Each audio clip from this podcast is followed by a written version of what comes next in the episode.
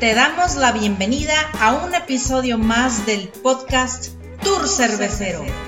Este episodio es patrocinado por Cerveza Delicia, la cerveza artesanal de Ciudad Delicias, Chihuahua, México.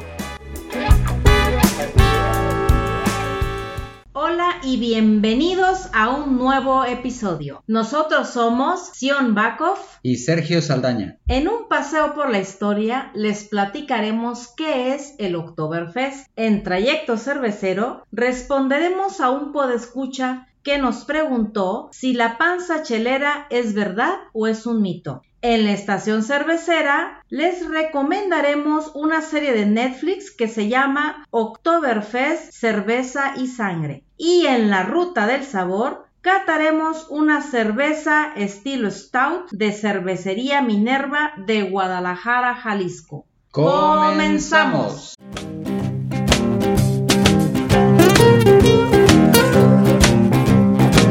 Hagamos un paseo por la historia para platicarte de los eventos más importantes de la cerveza en el mundo. Aprovechando que este episodio lo estamos grabando en el mes de octubre, queremos platicarles acerca del el Oktoberfest. El Oktoberfest es un vocablo alemán que en español traduce eh, la fiesta de octubre. Pero aquí Sion nos va a platicar todos los detalles al respecto de esa gran fiesta. Adelante, Sion. Gracias. Efectivamente es la fiesta de la cerveza más grande del mundo y se celebra anualmente en Múnich, Alemania. Esto inició con la boda de los príncipes Felipe I de Baviera y la princesa Teresa de Sajonia. Y se hizo este festejo en un prado que se le llama el Prado de Teresa en honor a ella desde hace más de 200 años, pero inició, esto fue en el año de 1810 y fue una fiesta que duró 5 días y culminó con una carrera de caballos. Fíjate nomás qué fiesta, no, no, 5 días. Así es. Y yo creo que fue tan popular, tan divertida, tan famosa, que pues que decidieron seguir ah, celebrando cada año pero no fue sino hasta el año de 1818 que empezaron a, vender cerveza en, ese, en estos eventos. El día de hoy recibe más de 6 millones de visitantes, es una fiesta que dura 17 días y que se empieza desde finales de septiembre y culmina en el primer fin de semana de octubre esto lo cambiaron de esa forma porque pues querían aprovechar septiembre que todavía son es un mes veraniego allá en Europa y pues para que el calorcito y estuviera más agradable el evento eh, hay desfiles de trajes típicos, también desfilan en caballos, carrozas jaladas por caballos, donde van ahí los cerveceros con sus barriles y van este, pues presentando su cerveza para llevarla a las carpas. Este, ¿Qué otra cosa hacen? El alcalde de Múnich destapa el primer barril con un, hagan de cuenta que con un mazo le pega al grifo y le da tantos golpes hasta que lo hunde de manera que ya se pues que se destapa. Y él de hecho hace da un grito que, que pues que en alemán más o menos se pronuncia así Otzapes, que significa abierto. Y es tan famoso esto que, que, hasta hacen apuestas, ¿tú crees? O sea, apuestan con cuántos golpes va a lograr abrir el, el, alcalde el, barril. Y se sabe que el que más tardó en abrirlo duró 19 mazos. Imagínate, 19 mazazos. Y el que más pronto lo ha abierto con dos ya quedó. Bueno, después de que hacen esto, se disparan 12 salvas, que es el aviso para las meseras para empezar a servir la cheve. Otra cosa curiosa es que la cerveza te la sirven en, tarros de un litro. Entonces, imagínate las meseras cargando, dicen que cargan hasta 12 tarros y que en promedio ya lleno pesa como 2 kilos cada tarro. Así es que han de estar bien, bien mamucas las, las meseras. Y obviamente también, este, aparte de los, de los desfiles, de los trajes típicos, la gente en general también va, va vestida, o sea, a la gente le gusta, a los visitantes les gusta ir vestidos con trajes típicos, está la música eh, folclórica, eh, típica y ahí regional de Baviera, la comida, O sea, se dan los tradicionales pretzels, los famosísimos pretzels. Em, ¿Qué más? La ternera, el cerdo asado y pues no se diga la cheve, ¿verdad? Y sobre todo que la cerveza, una de las características es que debe ser cerveza hecha ahí en Múnich. No puede ser de otros lados, debe ser la cerveza de Múnich. ¿Cómo pues, ves? No, pues muy interesante todo esto que nos platicas. La verdad es que me transporté mientras lo platicabas. Me imaginaba yo viendo allá al alcalde pegándole con el grifo al, barril y acá, otros apostando, ¿no? A ver en cuántos lo, lo logra abrir. Pero no, qué interesante. Muchísimas gracias.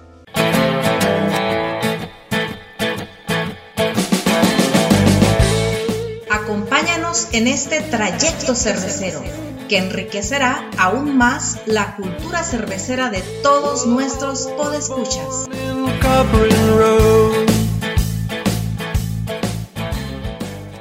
Uno de nuestros podescuchas nos preguntó si la panza chelera es verdad o es un mito. Pero acá Sergio nos lo va a desmitificar o corroborar. Claro que sí, con mucho gusto. Mira, primero es importante eh, aclarar que el término panza chelera es un término coloquial que se utiliza en México para quienes nos escuchan fuera del país. El término panza chelera se refiere a esa grasa abdominal que se va acumulando, ¿verdad? Eh, por el consumo de cerveza. Eso es lo que dice el, el mito, ¿ah? Pero yo les quiero decir que el consumo regular de cerveza es un mito que sea causante de la panza chelera. Y les voy a platicar por qué. Primero que nada, este es un tema de balance energético. Y aclaro que yo no soy nutriólogo ni tengo todo el conocimiento como para hablar del tema. Eh, digo, y lo menciono por si por ahí alguno de nuestros escuchas es nutriólogo y de repente se va a dar cuenta que voy a hablar alguna barbaridad. Bueno, pues sí, yo no soy nutriólogo, pero sí tengo un poco de conocimiento en el tema y les puedo comentar que primero que nada el incremento de peso o la grasa corporal tiene que ver con un desequilibrio en las calorías consumidas contra las calorías quemadas, es decir, cuánto estoy comiendo y cuánto estoy eh, moviendo mi cuerpo para que queme esa energía. Una cerveza regular eh, trae pues entre 150 y 200 calorías. Eso es lo que trae una cerveza regular. Pero el problema no es eso, el problema no es cuántas calorías trae una cerveza, el problema es con qué estamos acompañando el consumo de cerveza y pues no nos hagamos, normalmente le metemos tacos, le metemos carnitas, eh, comidas fritas, comidas grasosas, o sea, en general, comidas que son eh, pues altas en calorías. Entonces todos ese tipo de, comidas que lo consumimos normalmente con una cerveza es lo que hace que tengamos eh, un incremento de calorías mayor que lo que estamos quemando. Ahora, lo que se recomienda es tener un consumo moderado de cerveza. El consumo moderado, ¿a qué nos referimos? Pues una o dos cervezas por día y el consumir una o dos cervezas por día realmente no tiene un impacto significativo ni en el incremento de peso ni en la acumulación de calorías. Sin embargo, cualquier consumo excesivo de un alcohol, eh, incluida obviamente la cerveza, pues sí va a tener un impacto significativo, pero bueno, ya estamos hablando de un eh, consumo excesivo. Ahora, aquí es bien importante eh, considerar el tema del estilo de vida. ¿A qué me refiero con estilo de vida? Bueno, pues tener una dieta equilibrada, tener una actividad física, es decir, no ser tan sedentario, y también obviamente tu propio metabolismo, todos estos factores unidos van a hacer que subas de peso o que acumules grasa corporal para nosotros en los hombres principalmente en la parte del abdomen. Ah, esa pancita, qué chula pancita. Bueno, pero mira, además les voy a comentar también algo, hay un verso, un dicho muy famoso aquí en México que para los que somos ingenieros es bien importante, ¿eh? porque el dicho dice, ingeniero sin panza no da confianza.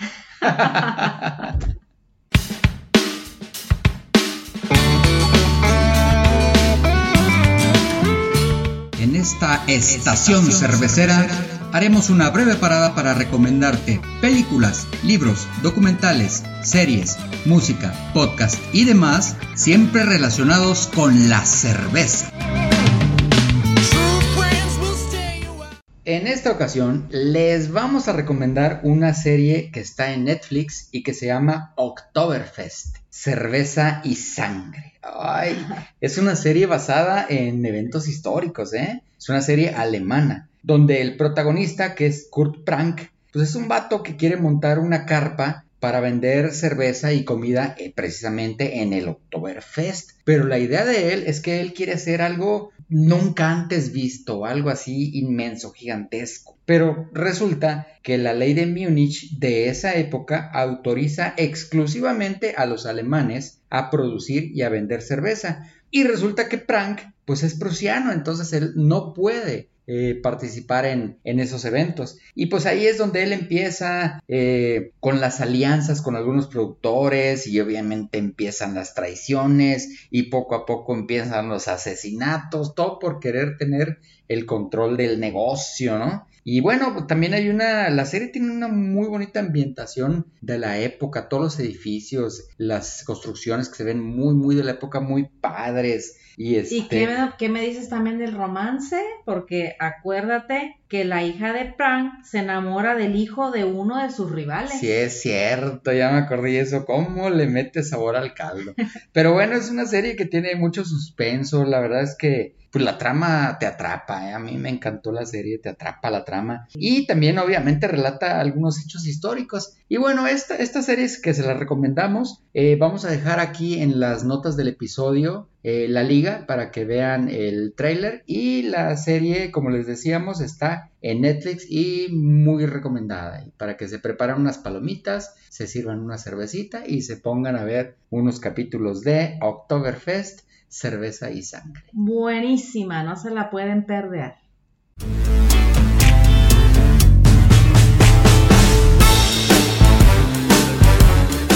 La ruta del sabor. Para conocer de cerveza es importante leer, pero lo principal es destapar, servir y probar.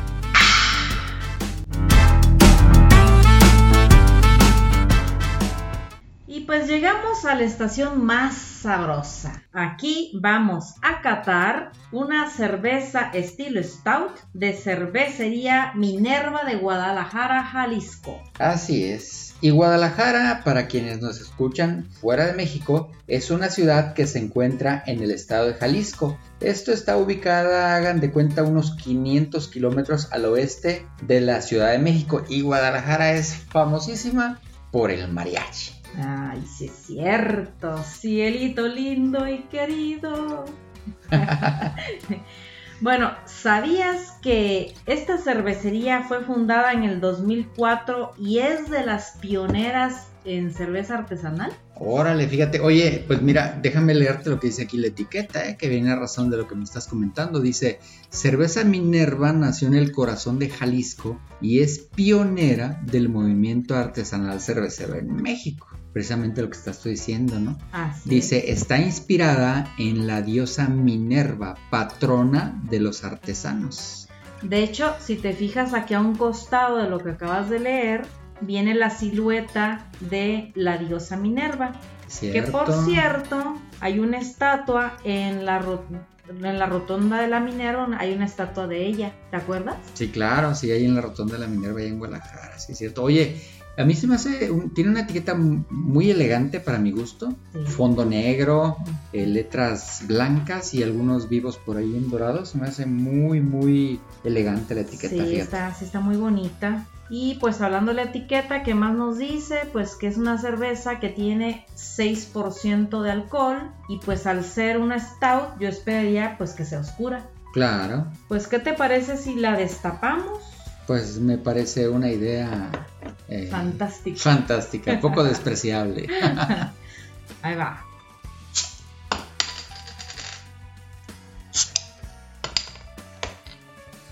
Ay, qué rico huele a chocolatito. Vamos a servirla, pero por lo pronto yo ya la olí. Sí, ¿verdad? Desde que la destapas da ese aroma. Fíjate que a mí también me da un aroma como a malta tostada. Ahorita que le estoy sirviendo aquí en mi vaso, para los que no nos pueden ver y nos están escuchando, pues le estamos sirviendo unos vasos cerveceros muy bonitos y tiene una, una nota así, para mí muy rica, así como a malta tostada, ¿eh? Y también Sí. a lo que tú mencionas a chocolate, a sí, chocolate. luego, luego ese, ese aroma inmediatamente se, se percibe, fíjate. Y si te fijas, pues efectivamente es oscura y tiene una espuma, una espumita así como beigecita o cafecita clara. Ándale, como un café claro, sí, sí. Tiene muy bonita espuma, pues la veo bastante así como densa, se, ve- se ve, se apetece. Sí, eh, fíjate que sí. Este, oye, yo la estoy viendo, le estoy poniendo aquí la luz del celular, así a contraluz quiero verla. Y mira, observa cómo da un tono como, como, yo diría que es como un rojizo oscuro profundo, mira, chécalo. Ah, sí es cierto. ¿Verdad? Bien Qué bonita padre, se ve, ¿no? sí. Qué curiosa, ¿verdad? Órale, qué padre, pues vamos a probarla. Pues en apariencia se ve, se ve rica. En apariencia se ve buenísima. y en olor sí, también. también. Vamos a probarla. Mm. Mm. Está muy buena, ¿eh? Sí me da un saborcito como, como a tortilla tostada. Sí, fíjate que sí. Y, y- y también se, se sigue percibiendo una nota como a chocolate amargo.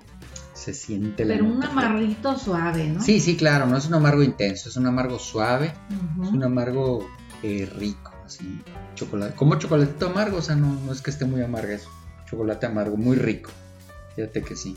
Oye, y espérame, déjame darle otro trago. Mm. Mm.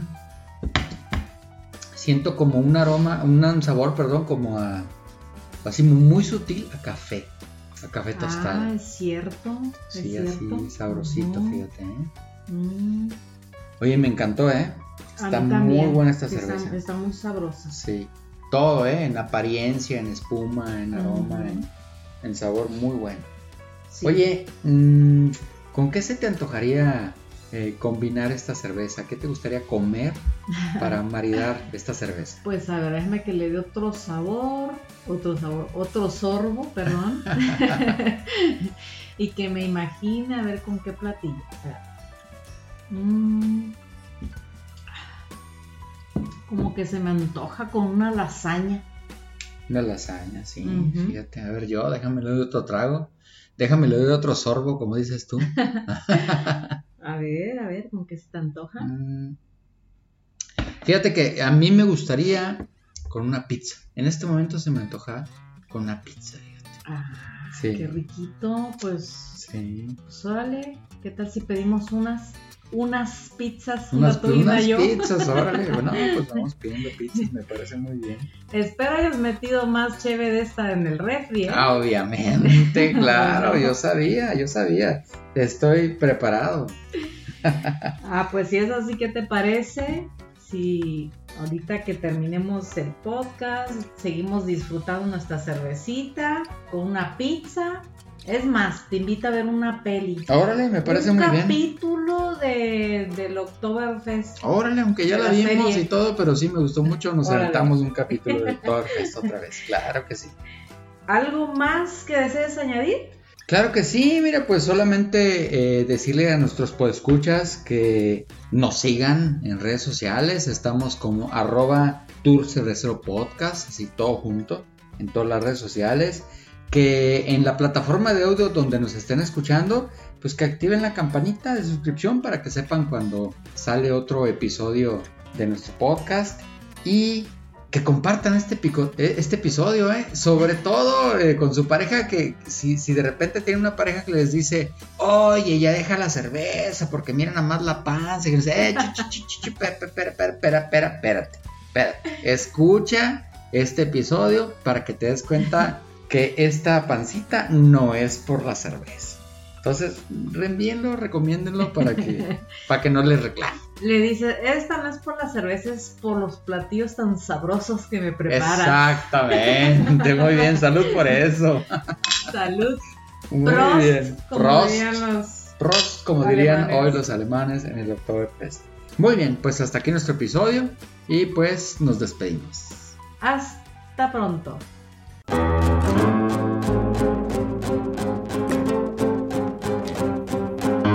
Hemos llegado al final del viaje. Te agradecemos habernos acompañado en este recorrido por el fascinante mundo de la cerveza.